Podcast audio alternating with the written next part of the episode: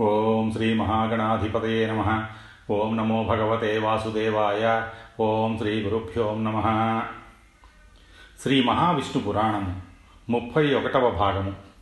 సప్తమాధ్యాయము దేవదేవుడి దివ్య లీలామృతంగా కీర్తించబడిన మహావిష్ణు పురాణమును ఆరు రోజుల పాటు అద్భుతంగా వినిపించి శ్రోతల హృదయాల్లో నారాయణుని దివ్య సుందర విగ్రహాన్ని ఆవిష్కరింపజేసిన సూతమహర్షి ఆ ఏడవ నాటి ప్రవచనానికి ఉపక్రమిస్తూ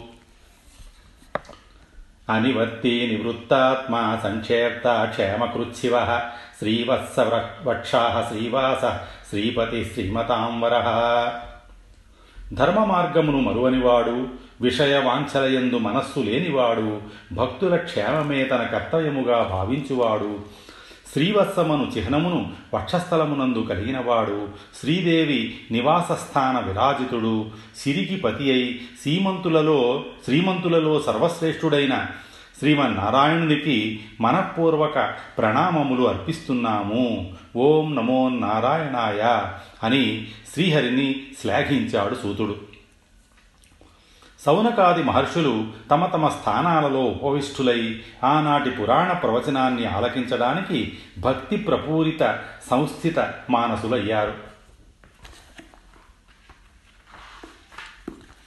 భగవద్బంధువులారా సౌనకాది మహర్షులారా ధర్మ సంస్థాపనార్థం శ్రీహరి ధరించిన అవతారాలలో ప్రసిద్ధమైనవి దశావతారాలు. ఇవిగాక భక్తజన పరిరక్షణార్థం భక్తుల కోర్కె మేరకు మరికొన్ని అవతారాలను శ్రీమన్నారాయణుడు ధరించాడు. వాటిలో పేరెన్నిక గన్న నరనారాయణ అవతారంతో నేటి పురాణ పారాయణాన్ని ఆరంభిద్దాం అన్నాడు సూతుడు. సూతదేవ అంటూ సౌనకుడు నమస్కరించి శ్రీమన్నారాయణుడు ఇలా అనేక అవతారాలు ఎత్తడానికి భృగు మహర్షి శాపం కూడా కారణమంటారు. ఆ వృత్తాంతాన్ని కూడా వినాలని కుతూహలపడుతున్నాం. మా అభ్యర్థనని మన్నించి ఆ విశేషాన్ని ముందుగా వినిపించి మమ్మల్ని ధన్యులని చెయ్యండి అని అర్థించాడు వినయంగా.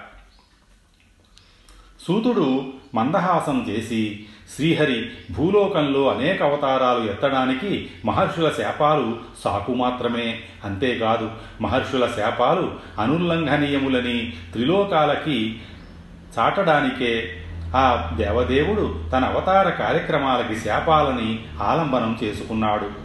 మహితాత్ముడు ఆయనే మహర్షి ఆయనే రూపనామ భేదమే తప్ప పరమాత్మ ఒక్కటే. అయినా మీ కుతూహలం తీర్చడానికి భృగుశాప వృత్తాంతంతో ఈనాటి ప్రవచనం ప్రారంభిస్తాను.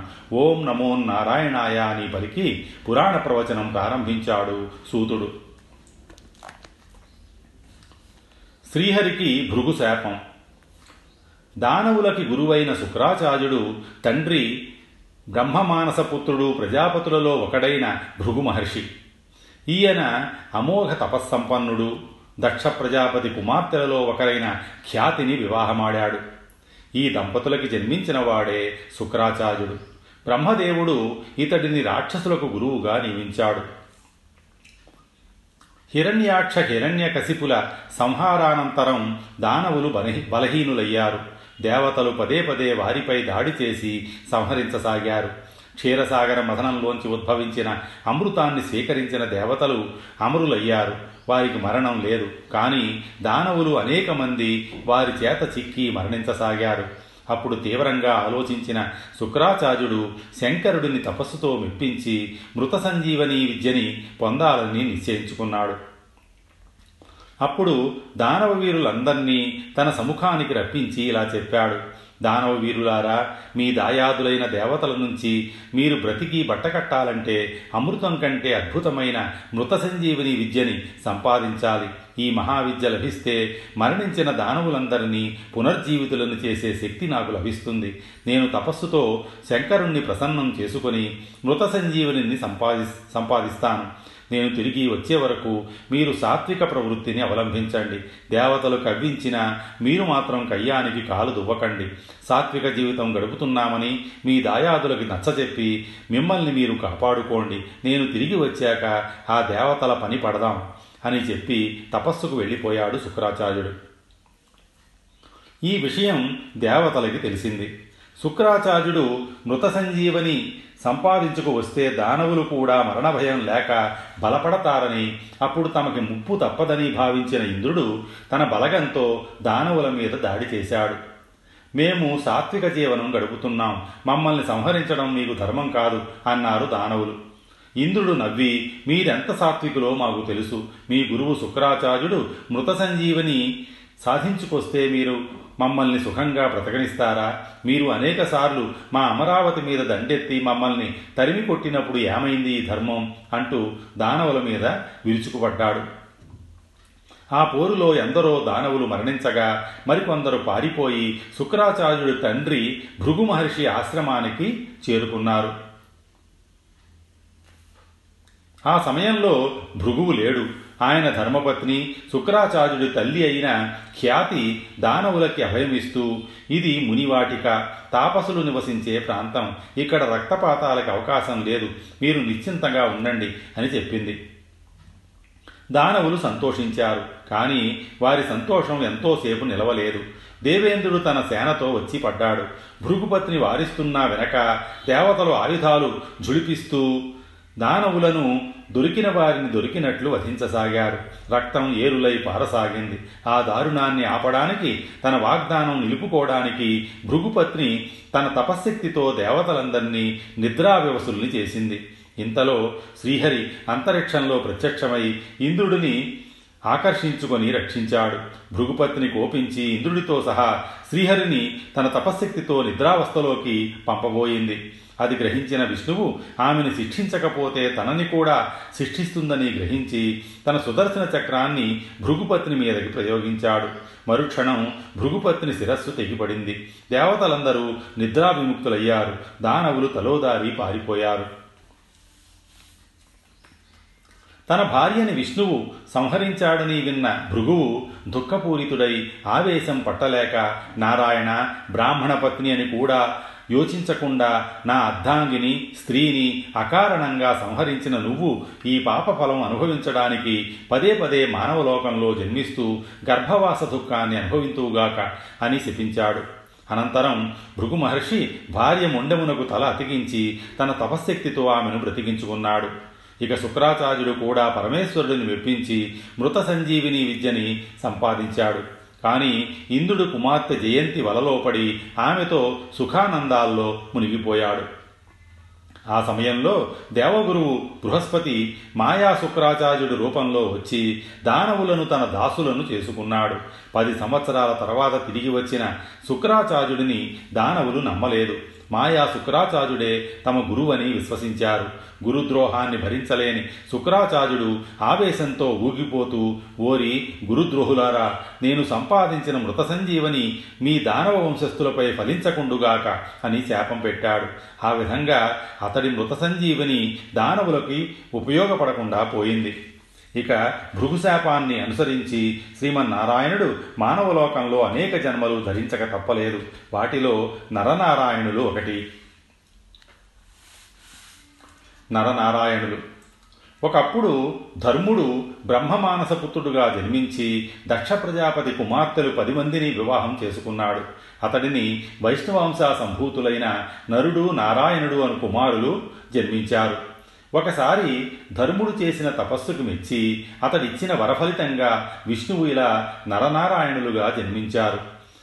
ధర్మదేవత పుత్రులైన వీరిద్దరూ సమస్త వేద విద్యలతో పాటు అధర్వణ వేదంలోని యుద్ధ విద్యలను కూడా అభ్యసించి ధనుర్విద్యా విశారదులయ్యారు. వారికి అక్షయ తూనీరాలతో పాటు నరుడికి అజగవము నారాయణుడికి శారంగము అనే ధనస్సులను ప్రసాదించాడు బ్రహ్మ. అయితే ధర్మసుతులు అయిన నరనారాయణులు తపోదీక్ష స్వీకరించి హిమాలయాలలోని బదరికావనం చేరి అక్కడ తపస్సుకు ఉపక్రమించారు. బదరి వృక్షములతో నిండి ఉండడం చేత ఆ వనమునకు బదరికావనం అన్న పేరు వచ్చింది. ధర్మ సంస్థాపనే ధ్యేయంగా నరనారాయణులు తపస్సులో లీనమైపోయారు. అలా వెయ్యి సంవత్సరాలు గడిచింది. తాపసులలో కల్లా అగ్రగణ్యులైన ఆ సోదరులు తమ తపశ్శక్తితోటే ధర్మరక్షణ చేస్తున్నారు. శ్రీహరి కటాక్షం చేత హిరణ్యకశిపుడి అనంతరం పాతాళానికి రాజైన ప్రహ్లాదుడికి శవన మహర్షి ద్వారా భూలోకంలోని నైమిసారణ్యము అందులోని బదరికావనం గురించి తెలిసింది. నైమిసారణ్యము మహర్షుల నిరంతర తపస్సులతో యజ్ఞయాగాదులతో తపోభూమిగా ప్రసిద్ధికెక్కిందని విని విష్ణుభక్తుడైన ప్రహ్లాదుడు ఆ తపోవనాన్ని దర్శించాలన్న ఆకాంక్షతో భూలోకానికి వచ్చాడు. నైమిసారణ్యంలో తపస్సు చేసుకుంటున్న మహర్షులను దర్శిస్తూ ఆశీస్సులు అందుకుంటూ వారి వలన నరనారాయణుల గురించి విని బదరికావనం చేరుకున్నాడు. నరనారాయణులు నిశ్చల ధ్యానంలో ఉన్నారు. నరుడి ముందు అజగవము నారాయణుడి ముందు శారంగము ధనస్సులతో పాటు అక్షయతూణీరాలు చూశాడు. కృష్ణాజినాలు ధరించిన తాపసులకి ధనస్సులు ఉండడం ధర్మవిరుద్ధంగా భావించాడు ప్రహ్లాదుడు. నరనారాయణులారా బ్రహ్మవంశస్థులు బ్రాహ్మణులైన మీరు మీ వర్ణాచారం ప్రకారం తపస్సు చేయాలి గాని ధనస్సులను చేపట్టకూడదు. మీరు ధర్మ విరుద్ధంగా ప్రవర్తిస్తున్నారు. ధర్మదేవుడి పుత్రులైన మీరు అధర్మ ప్రవర్తకులైతే నేను సహించను. తక్షణం ఆయుధాలను విసర్జించండి అని వారిని హెచ్చరించాడు ప్రహ్లాదుడు. ఆ మాటలకి నరుడు నవ్వి ధర్మ పరిరక్షణ ద్విజుల విద్యుక్త ధర్మంలో ఒక భాగం. వేదాది శాస్త్రాలతో పాటు యుద్ధ విద్యలను మీ వంటి వారికి నేర్పేవారం మేమే. సమస్త విద్యలకు ఆచార్యులమైన మేము తపస్సుకి ధనస్సుకి సమర్థులం. ధర్మాధర్మ విచక్షణ గురించి నీచేత హితవులు చెప్పించుకోవడానికి మేమేం చేతగాని వాళ్ళం కాము. వెళ్ళు వెళ్ళు నీ పని నువ్వు చూసుకో అన్నాడు. ఆ మాటలకి ఆగ్రహించిన ప్రహ్లాదుడు అహంకరిస్తూ ఆహా అంతటి సమర్థులా మీరు. అదేమిటో తేలుస్తానంటూ వారితో యుద్ధానికి దిగాడు. నరనారాయణులు కూడా ఏమాత్రం వెనక్కి తగ్గకుండా తమ ధనస్సుల చే చేత ధరించి అతడిని ఎదుర్కొన్నారు. వారి మధ్య శరపరంపరలాగా బాణాలు కురిశాయి బాణాలతో ఆకాశం కమ్ముకుపోయింది. నూరేళ్ళపాటు జరిగిన ఆ యుద్ధంలో ధనుర్విద్యా కౌశలంలో ఒకరికొకరు సమవుజ్జీలయ్యారు. ఎప్పటికీ ఆ యుద్ధం పరిసమాప్తమయ్యే సూచనలు గోచరించడం లేదు. తాపసులకు ఆలవాలము పవిత్రము అయిన బదరికావనం ధనుష్టంకార ఘోషలతో దద్దరిల్లిపోయింది. అంతటా ఆ వనంలోని తాపసుల ప్రార్థనలు ఆలకించిన శ్రీమన్నారాయణుడు అక్కడ ప్రత్యక్షమయ్యాడు. బదరికావనంలో సాక్షాత్కరించిన ఆ బదరీనాథుడిని గాంచి అటు ప్రహ్లాదుడు ఇటు నరనారాయణులు యుద్ధాన్ని విరమించారు. ప్రహ్లాద ఈ నరనారాయణులు నా అంశోద్భవులు జితేంద్రియులు. భవిష్యత్ కాలంలో వీరు ధర్మ సంస్థాపనార్థం జన్మించబోయే అవతార చిహ్నాలుగా ఈ జన్మలోనూ వీరు ధనుర్ధారులయ్యారు. వీరు ఈ జన్మలో తపోమహిమతోనూ తదుపరి జన్మలో శస్త్రాస్త్రాలతోనూ ధర్మోద్ధారణ చేస్తారు. వీరితో జరిపిన యుద్ధంలో నీకు పరాజయం లభించిందని భావించక యుద్ధ విరమణ చేసి నీ రాజ్యానికి తిరిగి వెళ్ళు అని ప్రబోధించాడు విష్ణువు. ప్రహ్లాదుడు చేతులు జోడించి భగవంతుడితో పాటు నరనారాయణులకి అభివాదం చేసి తన లోకానికి వెళ్ళిపోయాడు.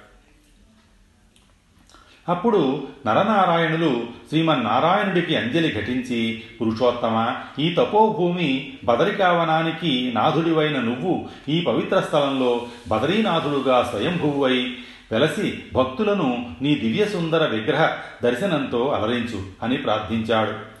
శ్రీహరి వారి ప్రార్థనకి సంతసించి అలాగే నేను ఇదే బదరికావనంలో బదరీనాథ్గా స్వయంభువునై అవతరిస్తాను. మీరి జన్మాంతమున నాకు ఇరుపార్శ్వములలో నరనారాయణ పర్వతములుగా వెలసి భక్తజనులను నిరంతరం రక్షిస్తూ ఉంటారు. కలియుగాంతం వరకు మీరు మీతో పాటు బద్రీనాథుడి కీర్తి సుప్రసిద్ధమై అలరారుతుంది అని వరమిచ్చాడు. ఆ వరఫలంగా శ్రీహరి అక్కడ స్వయంభూవై బద్రీనాథుగా వెలిశాడు.